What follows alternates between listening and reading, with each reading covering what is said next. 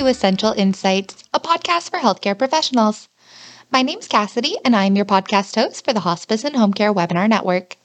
Today's episode is an audio clip from a webinar presented by Kurt Kazanowski with Hospice Advisors, and is titled High Leverage Strategies and Tactics for Physician Referral Development. Today's speaker is a consultant, author, and coach for hospice and home care organizations, as well as the owner of two successful personal care home health companies. As a healthcare executive and successful entrepreneur, he has helped numerous healthcare organizations develop the necessary strategies to improve service delivery, grow market share, and enhance profitability. Today's quick insight will review the hospice medical director's role and how to utilize them to give the gift of hospice. If you want to learn more about this topic after the podcast, please see the notes for a registration link and a coupon for 10% off the on demand webinar. Without further ado, let's jump right in. If it's not illegal, not immoral, and not unethical, the more physicians you can engage in your enterprise, the more successful your um, business venture will be you know, any aspect of healthcare, you know, hospice, home care, uh, acute care, et cetera, et cetera. Because the last time I looked, there was only a physician that could write an order for admission both to a hospital and a hospice. And being able to formalize an approach uh, from a business perspective is a good thing. So, uh, Mary Ellen Howard was one of the most compassionate women I ever met, but she was also one of the most shrewdest and smartest businesswomen I ever met. So I was very fortunate that our paths uh, crossed. Okay, you know, hiring the right medical director, as I indicated, is a million dollar decisions. And the folks, I'm just not talking about them making referrals to us. I'm talking about the ways that they can help us strategize on growth, be part of our organization to assist with our growth efforts, open up doors, etc. So the right medical director is not only important relative to quality and reputation, but can they help with your growth efforts? And I remember in um, my early days in hospice, I was out calling upon a physician's office and uh, was talking with the physician. He says, "Well, who's your medical director?" He says, "Does does that doctor actually uh, um, refer to you?" And the answer, unfortunately, was no. and, and it's a long story, but you know, I, I, inherited the medical director; it wasn't my hire. Um, and and I guess this guy maybe sort of knew that. And it, it, you need to have strong backing and support from your medical uh, directors and staff to be able to go out and ask other physicians to refer. So I just sort of give that to you as a little anecdotal story. And you know, does your medical director and is he willing, willing, and does he or she really help with your growth objectives? And we'll talk about what those are as we spend our time together. Uh, over the next 90 minutes or so. But here are, here are a few just rhetorical, rhetorical questions you guys can sort of answer for yourselves, jot a little note or what have you is, you know, does your medical director just run in and out of your interdisciplinary team or group meetings and answer a few phone calls and that's it? Uh, I, I can venture to say, I bet you that more than half of you are probably shaking your heads yes. And that's unfortunate relative to how we can utilize that undervalued resource. Uh, you know, can your medical director open doors to other physicians and other referral sources? And do they? Because uh, they're very connected into our community in many, many ways. And I'm going to give you some really specific tactics and ideas based on some examples I've had in my hospice uh, career on how to leverage those physicians. I'm saying leverage in a very positive, nurturing way. And, you know, is your medical director willing to actively participate in your growth efforts? Participate in team meetings, strategy meetings. I mean, the team meetings being our, our, our sales staff meetings, uh, sit down and help review our growth plans, etc. We'll delve into that further. And again, you know, does your uh, medical director refer to your hospice? Those are sort of key things to um, um, uh, reflect on.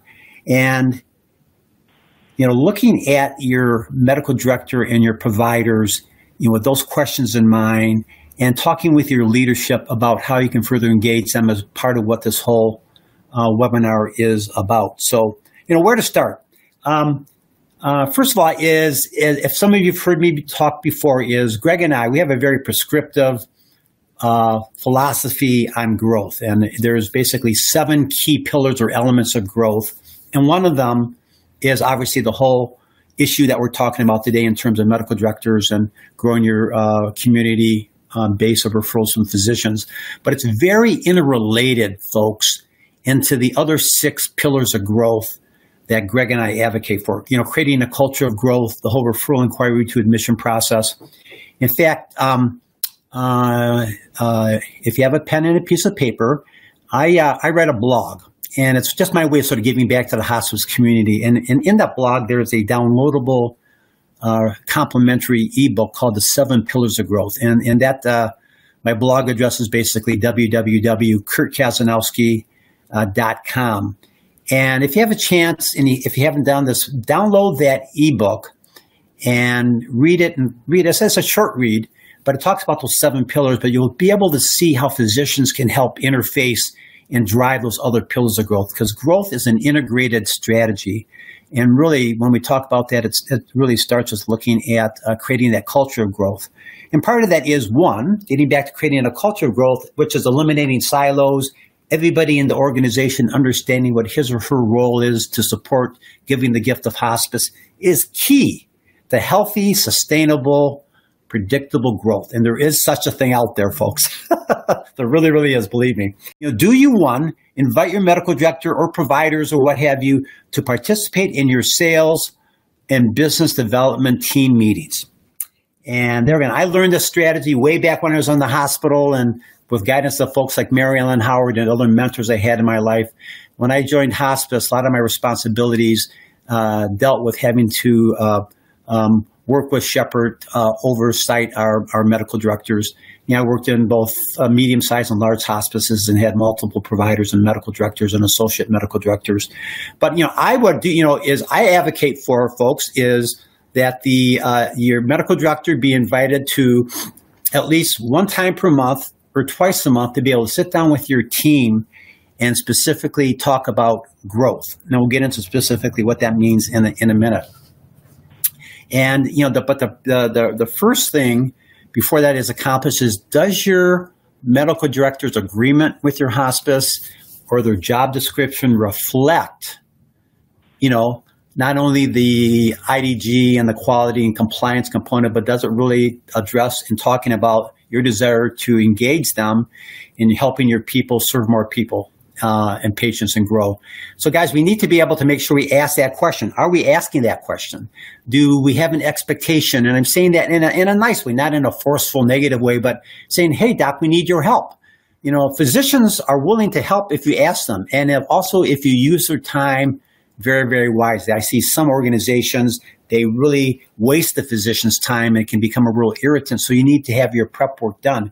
And one of that, one of those areas is you're reviewing a quarterly growth plan. If you've heard me talk before, getting back to past uh, webinars I've developed, when we develop a professional sales model and team, every account executive should have a written growth plan. And I've given examples of that in the past.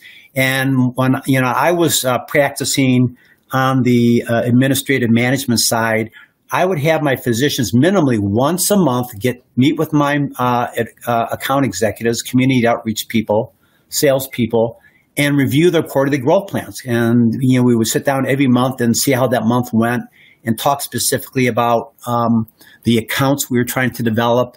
You know, where we had barriers, what are the opportunities, and ask our doctor for assistance.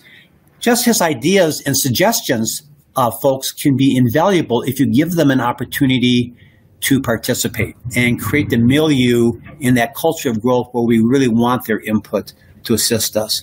And to, you know, ask each physician, uh, and, and, and, and each meeting, ask our physicians, you know, what are the physicians that we should call upon? And you want to do that in a very structured way, not just sit back and say, what physicians do you want us to, you think we should call upon. I'd always walk in and have a list of 10 doctors that we're going to put a focus on next month that we want to try to prospect or we're having some difficulty with and ask our medical director, do you know these physicians? And, um, uh, if so, you know, how can they help? Um, just as a, as a note too, as I got at the hospice, my account executives, my sales staff, they never, unless it was a pop in because it was it was there was just an opportunity to do that. But we would plan out our physician visits and start by asking our medical director, "Do you know them?" Because if they do, it turns that cold call into a um, uh, a warm call, and that is just fantastic because you're halfway home if you can end up doing that. In a quick story to sort of reflect that, I was uh, doing some work in a consultative capacity with a hospice in Springfield, Missouri. the birthplace of Brad Pitt. Never met Brad, met his brother, looks nothing like Brad. Uh, and as I worked with this uh, um, hospice, it was about a six month engagement to assist in a variety of efforts. Um, I got to know their medical director, Dr. Clatterbaum, really great guy. Long story short, I, I asked Dr. Clatterbaum, hey, can we come over to your office, you know, every Wednesday and meet and for 40, 45 minutes and go over what we're doing, our strategies, the doctors we want to touch, the doctors we're having difficult time with. And he said, sure. So I, we, there were, there were two account executives at that time for the hospice at a sense of about 60. And we would sit, sit down with Dr. Clatterbaum, and he would say, Yeah, I know that doctor. And in fact, I know him so well, he would pick up the phone and actually call. Imagine that and say, Hey, Dr. Kazanowski, as you know, I'm the medical director for community hospice. I'd love an opportunity if you spend some time with Brenda uh, about some of the great work that we do here at community hospice. And if he just knew of them or knew them clearly, uh, he would be more than happy to uh, uh, sign a letter and send that out. We'd have uh, uh, some letters for him to sign that, hey, I'm the medical director for community hospice. As you know, I'm very passionate about giving the gift of hospice. You know, I'd really value if you would give a representative from our company an opportunity to share with you how we can better serve your patients and your office staff. Um, and he would sign it. We'd send it out. And then believe this, there were some physicians, and there again, he, we would put these physicians in front of him. We go, you know, I went to school with that person. It's been years since I connected. And he would actually selectively, based on his time, but he would he offered this. He actually offered this out to actually make a joint visit with our uh, um, account executive. So you know, where have you seen that occur? Where the doctor actually says, "Hey, I'll, I'll sit down. I'll, I'll, make a visit uh, to sit down and help support your efforts to to do that." So is looking at one, creating an expectation if there isn't already one, if you know there isn't any expectations, nothing in writing, you know, you need to talk with your your leadership uh, and say, you know, how can we maybe sit down with our physicians and express an interest that we like to engage more of his or her time into doing that. And I'll give you really some more specific examples. But obviously, you need to have that framework in place to be able to engage the medical director, associate medical directors, et cetera, to help um, in your efforts. Um, a key area and getting back to where the doctor can really add a tremendous amount of value and getting back to it's a million dollar decision is all the physicians I work with, and I ran um, uh, several hospices in uh, a president's role, executive director's role over my tenure in hospice.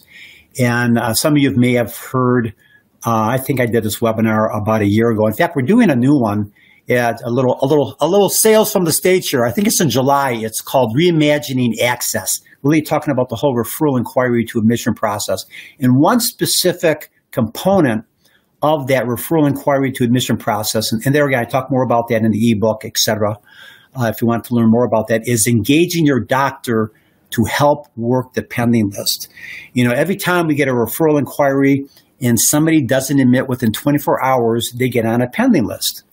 And in our in my world, it's a 90 day pending list in which we keep that person on the pending list and develop a really specific mini mini marketing plan to eliminate barriers that uh, are for the reason that the person hasn't admitted they're on the pending list. And on the pending list, there's like basically seven categories uh, of barriers uh, of why people are on the pending list. You know, for example, you know, you go out there, you do an assessment, and they they don't meet hospice eligibility. So obviously, we keep them on the list and see if that changes over a 90 day period. Or you know, one of my favorite ones, and I'm sure you, some of you can relate to this. You, you you go out there and you have the two sisters duking it out over who's going to be the POA, and you and you have to have the social worker get involved and sort of eliminate that eliminate that barrier. Uh, and then there are, are uh, and we, we folks, just as, as while we're on the topic of uh, the pending list, a little extra added to the seminar here is, you know, people, even people that we get a referral on that actually go to another hospice, they choose another hospice.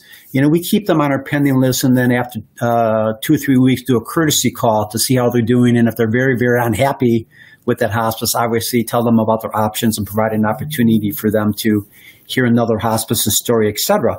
But there's two key barriers that in our world, in terms of the world that Greg and I work on, the relative that whole referral inquiry to admission process that require physician action.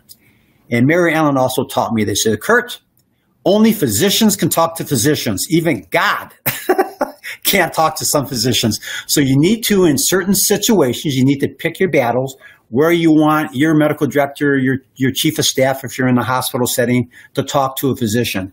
And the two are on the pending list is the person's on the pending list because we're waiting, and I hate the word waiting, for something to originate, come from the doctor's office, whatever it could possibly be.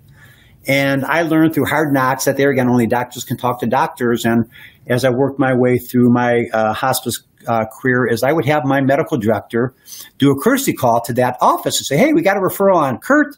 Hey, you know, we're, we're waiting for the doctor on whatever the issue may be, and I'm just calling to see if I could be of any assistance." It's a great also courtesy call that we have our medical lead reach out to a community physician. Just shows respect, willingness to work in problem solving, etc. And uh, every physician we ever reached out to appreciates that. So that's one area of a barrier. The other barrier is you have you got a referral on David, and uh, you know David has brain cancer, but uh, David wants a brain transplant. uh, uh, and there again, any aggressive treatment, if a person's on the pen list for any aggressive treatment, it's an automatic countermeasure. You have your medical director call that physician, and this is a this is a true story. It wasn't on, on a brain transplant. I can't remember the specific example. And know, our medical director called uh, Dr. Desmalchi. I'll mention Ori again in a little bit, and uh, basically uh, said, "Hey, we got a referral on Kurt, but you know, you're, you know, and he wants a brain transplant. Can you?" help me understand what's sort of going on, see how we could be of assistance. And the, the referring doc will go, you know, I'm, I'm in a hard, I've, I've been caring for this family for ages. I'm, a, I'm in a rock and a hard spot in terms of how to work them through. They just really have unrealistic uh, uh, goals of care and what we can do. And just with a physician dialogue, guys, I really believe the problems of dialogue or the problems of the world can be solved with good open dialogue. Is and it doesn't work every time, but you know the, sometimes the physicians can just work through an alternative approach. Uh, our medical director can give some options, etc.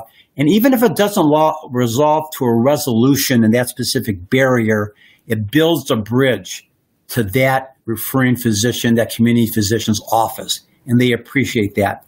Because one of the things I always advocate for when I, in all the consulting work that Greg and I do, is we want to develop the hospices we work with into trusted community resources. And by having our doctor reach out to be a resource to deal with those two specific issues is huge in developing um, your position in a very crowded marketplace today with hospice. So there again is, you know, one is your physician willing to do that? How can we? Obviously, there's uh, a lot more. There's some training, some scripting you can help the physician with. So You could you hold his or her hand to make sure they're comfortable, and then how they can provide feedback. But getting back to my opening comment on how the uh, hiring of a, the right medical director is a million dollar decision by helping you convert folks and eliminate barriers so people can uh, receive the gift of hospice. Over time, folks, adds up to not only serving more people, but financially creating a healthier, stronger organization. If you enjoyed today's podcast, you can register for the on demand webinar titled High Leverage Strategies and Tactics for Physician Referral Development. The on demand webinar is available now to view and download. Podcast listeners can also enter coupon code GROW Referrals into their shopping cart for 10% off the webinar. Don't forget to check out the show notes where you can find the coupon code, a link to Kurt's website, as well as links to our LinkedIn, Facebook, and Twitter. Be sure to give us a follow and use your favorite podcast platform for the next episode of Essential Insights. Before I close the podcast, I'd like to thank our state association partners, Kurt Kazanowski, Hospice Advisors, and you, the listener, the essential worker. Thank you for all that you do for the healthcare community. Be safe and take care.